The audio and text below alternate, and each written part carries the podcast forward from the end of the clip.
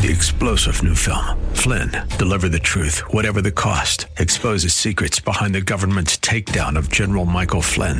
Flynn knew what the intel world had been up to. He ordered the first audit of the use of contractors. This set off alarm bells. He told the truth. He was the most dangerous person for Donald Trump to hire. They had to get rid of Flynn.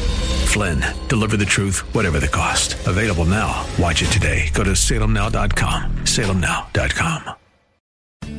Grace and peace to you, and welcome to Reaching for Real Life Radio with Sean Azzaro, the senior pastor of River City Community Church in San Antonio, Texas. A church that exists to help people like you find the real life you were created for and find it to the full. That's what Jesus promised in John 10 10. And today we begin a new study in the Word. River City is a Bible teaching church, and in fact, this new series is called The Word. The Word of God. Is it a history book? Is it a book with more books inside it? It really doesn't matter because Sean's going to tell you what Jesus said about the Word of God. Jesus knew the Word of God, and in fact, He is the Word of God. It is much bigger than just a book. ReachingForRealLife.org has this full message, sermon notes, and series available for free. But if you feel led to bless this listener supported radio ministry right now, then please do so today. There's a place to give at ReachingForRealLife.org. The message today is called This is the Word of God, in the series called The Word. Sean starts off in Matthew chapter 4 it's time for Reaching for Real Life Radio. Well, today we're starting a new series. You may have heard something about it. It's called The Word. The Word. And actually, this first message is called This is the Word. It's kind of, we're going to start with the basics here. The Word. How do we see the Word of God? How do we see the Scriptures? How do we look at this? We handle it, we talk about it, we use it, we reference it, but how do we truly see it? I think there's a number of different ways. I have a couple books here. They were just books we had at home. And I think we look at the Word of God, different ones look at the Word of God somehow like we look at these books. Like, this is an old encyclopedia. I have a whole set, these are 1957. I actually have two sets of old encyclopedias. And you know why I like old encyclopedias? Because it shows me how differently the experts talked about things 50 years ago than they do today. And when people scream, the science is settled, the science is settled, I'm like, yeah, they thought the science was settled too. The nature of science is sometimes it's not settled because we change, we grow, technology, we understand more. But what's funny is a lot of people look at the Word of God, they look at it like an encyclopedia. It's, you know, I think theologians can get caught up in this. It's a source of information. I go here to find facts. I go here to find what happened. I go here to study about, but it's a source of information. Some people study it. Here's a book I like. this isn't my book. This is Lori's book. I'd never have a book like this. This is a diet book. It's a book about a diet. Some people look at the Bible like a diet book, okay? And you know what we do with diet books? At least what I do with diet books. You, you read it, maybe you get a chapter in. It's like, oh, I guess that sounds good. Yeah, that would probably help me. And then I blow it off. Some people look at the Bible that way. It's like, I know it'd probably be good for me, but I don't think I'm going to do that. Another that we had around the house was this book right here. It's a children's storybook. A lot of people look at the Bible this way. They look at it as a children's storybook. And children's storybooks are awesome because it's like they're creative, they're, they're, they're heart rending, heart moving. Um, they're, they're sometimes very good moral lessons, ethical lessons we can learn from them, a little bit of wisdom, but they're not true. I mean, they're just children's stories. And a lot of people look at the Bible that way. Well, yeah, yeah, there's moral lessons and things you can learn and, and some cool stories there and cool characters, but it's not true, right? I mean, you don't really believe it. And then this last book that some people kind of read the Bible like, this is the owner's manual for my car. okay? A lot of people look at the Bible like the owner's manual of, of, my car or of your car. And the truth is, I never look at this unless like I'm in trouble and I need to figure out where to find my jack. Where's, where do they put the jack? This is creative. It's like a puzzle. There's so much in there. If you own a pickup truck and you know they'll put the jack under the hood there, you know, change the oil with the and the jack is the actual cap on top. That's wonderful. But yeah, this is like w- when you're in trouble or there's a problem, I go to this. It's kind of how to work the car. Some people look at the Bible like when I'm in trouble or I want to know how to work my life. And, and that's not entirely bad. I think the Bible tells you a lot about how to work your life. But it is so much more. See, that's the whole thing. All of these maybe have aspects of what the Bible is, what the scriptures are, what the word is, but none of them are complete because the word is so much more. And that's the truth. People look at this, well, it's a collection of books. But the truth is, anything less, and you need to hear this, anything less than what the Bible actually says about itself is insufficient. It's not enough. Anything less than what the Scripture says of itself, of the Word, is insufficient. And so that's what I want us to talk about this morning. I want us to look, actually, start right at the beginning. What does Jesus say about the Word? Where, let's start with what he says. Turn your Bibles to Matthew chapter 4. Matthew chapter 4 is kind of a cool, dramatic, actual passage. Matthew chapter 4, I'm going to begin reading in verse 1. We read, Then Jesus was led by the Spirit into the wilderness to be tempted by the devil. And I got to stop right there because as someone who studied the Bible before, a little, you know, little alarm goes off in my head. Wait a minute. The Spirit led him in the desert to be tempted? James 1:13 says God doesn't tempt anyone. If you're being tempted, you can't say it's God who's tempting you because he doesn't tempt people. What's going on here? And the key is in the Greek word for the word tempted. The word is peirazo, and it means to try or to make proof of, to test to test. Tempt is a good translation because that word is often translated tempt from the Greek to the English. But it's also translated test, to prove. And what you understand is when you look at this, it's interesting. In those in that first verse, there's three different characters that we're introduced to in this scenario. There's the spirit, there's Jesus, and there's the enemy or the devil. Three characters. And what that means is there's two different players speaking to and influencing or trying to influence Jesus. The first is the Spirit of God, the other is the enemy, the tempter, or Satan. And what that means, there's two people working on him, and there's two agendas at work here. And you know, so often we have the exact same thing happen. So many situations we go, just need to understand there are two agendas at work in circumstances of our lives. There's the Spirit of God's, and then there is the enemy of our souls. See, here, these two agendas at work, Satan's was to tempt and derail Jesus from the mission God had called him to. That was his agenda. That's often his agenda in our life. The Spirit's agenda was to test and prove the faithfulness of Jesus and, interestingly enough, the faithfulness of God the Father. And both are on full display in the rest of this story. But understanding that there's two agendas here. One actually is to tempt, that's the enemies. But the Spirit was there to test and to prove the faithfulness of Jesus and the faithfulness of God the Father. Okay? So picking up at verse 2, we're told after fasting 40 days and 40 nights, he was hungry. You think? And, you know, this is not, okay, I'm on my high protein drink juice fast, okay? This is Jesus is in the wilderness, struggling to get water, and not eating any food. After fasting 40 days and 40 nights, he was hungry. The tempter came to him and said, If you are the Son of God, tell these stones to become bread. See, I just mentioned bread, and some of your kind of mouth started salivating. You haven't been fasting for 40 minutes. Jesus is 40 days. So Jesus answered him and said, It is written, Man shall not live on bread alone, but on every word that comes from the mouth of God.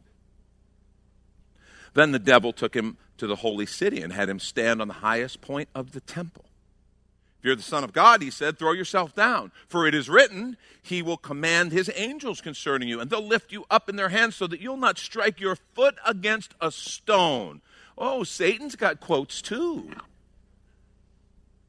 You, you realize Satan will throw scripture out to you? You ever had scripture misthrown at you?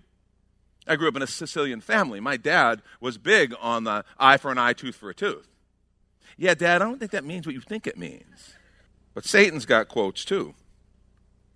Verse 7 Jesus answered him, It is also written, Do not put the Lord your God to the test. So he's tested him in this area of his hunger, his needs. He's tested him on whether Father will keep you safe. He said, I don't need to test my Father. Scripture says don't. And then verse 8 again, the devil took him to a very high mountain and showed him all the kingdoms of the world and their splendor. All this I will give you, he said, if you'll bow down and worship me. Now you're like, well, that's ridiculous. Do you know who you're even talking to, Satan? All this you'll give him. Who, who are you to try to give him the world? You got to understand, we sometimes think, oh, it wasn't his to give. Actually, truth be told, it was. Because God gave dominion and stewardship of the earth to Adam and Eve. Adam and Eve sinned and chose the flesh, and when they did, they gave those keys to the enemy, so that in Scripture, he's called the prince of the world. So it actually was his to give in a sense. And what he's really offering, remember, remember what Scripture says of Jesus? That at the name of Jesus, every knee will bow, every tongue will confess. Heaven and earth that he is Lord to the glory of God the Father. So one day, his destiny, his purpose was to be the King of Kings and the Lord of Lords. And Satan's offering him a shortcut that doesn't involve living a sinless life, which is really hard, and then going to the cross and being crucified and killed. And let's take a quick minute to remind you you're listening to Reaching for Real Life Radio with Pastor Sean Azzaro, a listener supported ministry of River City Community Church, in this message called This is the Word. In the series called The Word, which is available right now on the sermon page at reachingforreallife.org. And while you're there, if this radio ministry has been a blessing to you, then your gift of any amount helps this radio ministry continue to help others. Just find the donate tab at reachingforreallife.org. And in fact, your gift of any amount will get you the latest book from Pastor Sean Azzaro.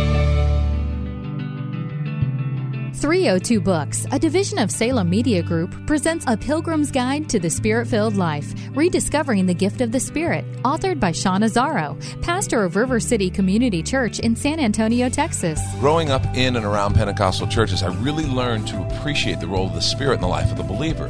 But I also saw what I considered to be imbalance and excess in some of our churches when it came to how we taught about the infilling. Now available at Amazon.com, Sean Azzaro shares his most requested teaching and radio broadcast broadcast series in a devotional form, encouraging you to embrace the spirit filled life. I wrote in a devotional style to encourage readers to examine the scripture with fresh eyes and make room for the Lord to speak about the role of the Spirit in our lives. The goal of the whole book is to simply make you hungry for more of the Spirit. Order your copy of A Pilgrim's Guide to the Spirit Filled Life by Sean Azzaro today at Amazon or reachingforreallife.org. And now back to the message This is the Word. This is Reaching for Real Life Radio. Jesus said to him, and I love this Away from me, Satan, for it is written, Worship the Lord your God and serve him only. And look at verse 11. Then the devil left him, and angels came, and attended him. See, that's the faithfulness of Father. Jesus obeyed and walked faithfully before the Father, and the Father sent messengers to minister to him, to meet his needs, and to take care of him. Let me pray for us. Lord, I pray that you'll speak to us through your word. Let us hear your heart. Let us hear what you want to say. Teach us how to see and use your word. In Jesus' name, amen. I find it interesting the devil tempts Jesus in three very specific areas. And they're the same areas he often tempts us in. That's why it's worth noting and paying attention to. Okay? The first is in provision. And this is one we worry about all the time. We're tempted. Jesus was really hungry and you could just make bread, but that wasn't what Father had for him. And Jesus trusted Father for his provision. And how often are we tempted when it comes to our provision? Think about that. Am I going to have enough? What about my job? What about my money? Oh, God, can you really take care of me? Maybe I got to take this little shortcut over here because I really need this. Second area he was tempted in was his protection. His protection. Can God keep me safe? And we wrestle with that a lot our security, our safety. The third area was his purpose. See, Jesus' purpose was to be over all. But Father had a plan on how. And he tempts us in the same thing. Why am I here? What's my purpose? Well, am I going to compromise? I'm going to make the purpose of my life something other than what I was created for and what my Father has for me. Am I going to make it what the world says I should have? We're tempted in these three areas all the time. And in each case, this is so important, mark it down, jot a note. Each case, Jesus defeats him by quoting the scriptures. He quotes the scriptures. What's interesting, all of these are quotes from Moses' message to God's people in Deuteronomy 6 through 8, as he's leading them from slavery to the land of promise. Isn't that interesting? They were in the wilderness. Jesus is in the wilderness. Jesus was a son of promise. They were heading to the land of promise. And he's quoting passages of scripture from that discourse in the wilderness that Moses had with the people of God. It's a great reading to look at through that lens of Jesus quoting that when he was in the wilderness. One of the things I think is most significant and the beauty of this passage is that we get to see how Jesus views the scripture or the word. And that's why we should pay really close attention.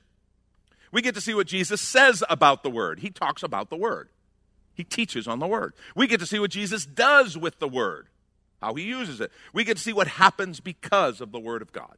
And those are really important things. And I want to suggest the key verse of this passage, and where I want us to hone in on is verse 4. Matthew 4 4. It is worth memorizing. It's really short and easy. Jesus answered, It is written, Man shall not live on bread alone, but on every word that comes from the mouth of God. Man shall not live by bread alone on bread alone, but by every word that proceeds from the mouth of God. You see, this isn't just a book, it's not just a collection of books. This is more than a manual or a how to. It's more than a contract, it's more than even a covenant. If you're taking notes, write this down. The Word is more than a source of learning, the Word is the source of life. That's what Jesus is saying. Man doesn't live by bread alone, but by every word that proceeds from the mouth of God. The word is more than a source of learning, the word is the source of life. And we got to start seeing it that way. We grew up in an age where the Bible was so accessible to us, almost commonplace. I think sometimes we lose the, the sense of what God was giving when He gave this passage, when He gave the scriptures. If you have your Bibles, turn to the book of Amos, chapter 8 just real quickly, we're going to read from there. But understand, Amos prophesied to the northern kingdom. Remember, there were the divided kingdoms. He prophesied to the northern kingdom of Israel around 760 BC. And that particular slice of time for the northern and even the southern kingdom is like Dickens' Tale of Two Cities, particularly the northern kingdom. Tale of Two Cities. It was the best of times, it was the worst of times. Best of times because it was prosperous. It really was a prosperous time. If we would say it, we would say things like, well, the market's up, business is good, the nation is secure. It's a prosperous time.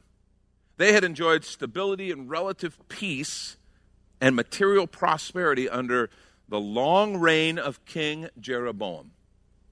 And the long reign generally meant there wasn't much big turmoil and upheaval, and business just went on. Trade routes were good, and that's actually what had happened. They were pretty prosperous. The problem is, Jeroboam, while he had created some material stability, he was not a good king. He was not a righteous king. In fact, evil was everywhere, and he was part of the problem. Godlessness was the norm, and God was getting ready to bring judgment on his people. That's what Amos prophesies about. And it's funny because when you think about this time, it, we kind I think we can kind of relate in that material prosperity can mask spiritual poverty for a time, but not forever, right? Material prosperity can mask spiritual poverty, uh, poverty for a time, but not forever. It's funny. When we started this ministry, and to this day, we worked in inner city housing projects and inner city ministry. And what was interesting is that in the inner city, man, one of the refreshing things I found is that the brokenness and the sin was kind of just out there. And it wasn't hidden. And you'd go, be walking down the street, and all of a sudden, the fight from in the house would just, in the housing project, would just spill out onto the street. And, you know, it was just all of the stuff and it was one of those parts. We started in a housing project, and it was one of those parts that you just go, oh man, it's hard over there. A lot of brokenness there. What's interesting is as I got in and got connected, I saw clearly, you know, the same sins all exist in our suburban neighborhoods. We just are able, we have the resources to hide it behind a well manicured lawn, nice front door, nice fence. And it looks all nice on the outside. On the inside, the same issues with fear, infidelity, anger, rage. They're all there. It's just we have the resources to hide it. And it's funny because sometimes what you have, the thing that you have most of, can keep you from what you most need. What you most have can keep you from what you most need. And that's what they were experiencing. So in Amos, he gets seven and a half chapters of judgment, and then he says these words. This is verses 11, 12 of chapter 8. Behold, days are coming, declares the Lord God, when I will send a famine on the land. Not a famine for water, uh, or for bread, or a thirst for water, but rather for hearing the words of the Lord. People will stagger from sea to sea, and from the north even to the east. They'll go to and fro to seek the word of the Lord, but they will not find it. That's such a powerful, and, and that actually happened. It was still a few hundred years away, but they entered into this time. The, the northern kingdom within 30 years was overrun by the Assyrians, kind of ceased to exist as a separate entity. Southern kingdom, it was, they had a bit of time left. But ultimately, the Babylonians did the same thing to them, and it was a silent period where there were no, no prophets. The voice of God wasn't heard. And, and I love this because it compares that to hunger and thirst. And we all hunger and thirst, don't we? We all hunger for something, it's what drives us. And the word is like bread. We all thirst. We all thirst, and the word is like water on a dry and a parched land. You know, that thirst is what drives us. Sometimes we can see it easier in other people. You have someone you love and care about who they constantly go after something that hurts them. And you're like, why do they do that? Why do they keep going to that same broken well? All they're doing is trying to satisfy the thirst. And, and when you stop and think about it, how many things do you and I do? Sin, tendencies, brokenness in our habits. Why do I do that? Because there's this inner thirst, and I go all these other places to satisfy them, except for the presence of God except for the word of the Lord. I think in Matthew chapter 4, Jesus showed us three powerful reasons that the word is more than just a source of learning, but is the source of life. Number one, the word is our source of life because of who it comes from. Ultimately, and this is what Jesus was saying the word is our source of life because of who it comes from every word that proceeds from the mouth of God. The Bible is not just a book, this is not just a collection of books. And that's so important that we understand that. Remember, we talked about what the Scripture says about itself? 2 Timothy 3 16 and 17. All Scripture is God breathed and is useful for teaching, rebuking, correcting, and training in righteousness, so that the servant of God may be thoroughly equipped for every good work. Pastor Mike taught on this passage beautifully last week. But there's one phrase I want us to just rest on a bit. And it's that all scripture is what? It's God breathed. Do you understand what it's saying? This is powerful. This is unique because it is God breathed. His Spirit speaking, His Spirit guiding and protecting, His Spirit applying the Word to our hearts and to our lives. Do you understand that this book is written hundreds of years, e- even more, uh, apart, different nations, different languages, different people. And there's this incredible unity of theme that runs through it. Do you realize we'd have a hard time getting that same level of unity here? And we all speak the same language, we're all at the same time, we're all part of the same church. The uni- unity and the focus and the forward motion of the Word of God is miraculous. And that's the Holy Spirit. He, he guided people to write down what God was saying. This isn't just man's discovery of God. This isn't some so, sociological religious text that gives us man's discovery of God. This is the Word of God. And see, I want us to see it that way. We handle it so much as sometimes we can just treat it like any other book. All scripture is God breathed. One of the things God's had me doing in the morning when I do my devotions is just holding the Bible and just saying, This is the Word of God to me. In fact, I want you to do that. Will you take your Bible, whether it's paper, whether it's electronic? You're like, I'm holding an iPhone right now, okay? Eh, that's fine. That's fine. I, I do my devotions largely on electronics, okay? I do both, but largely on electronics. That's fine. But I want you to hold it up, okay? Hold it up. All right?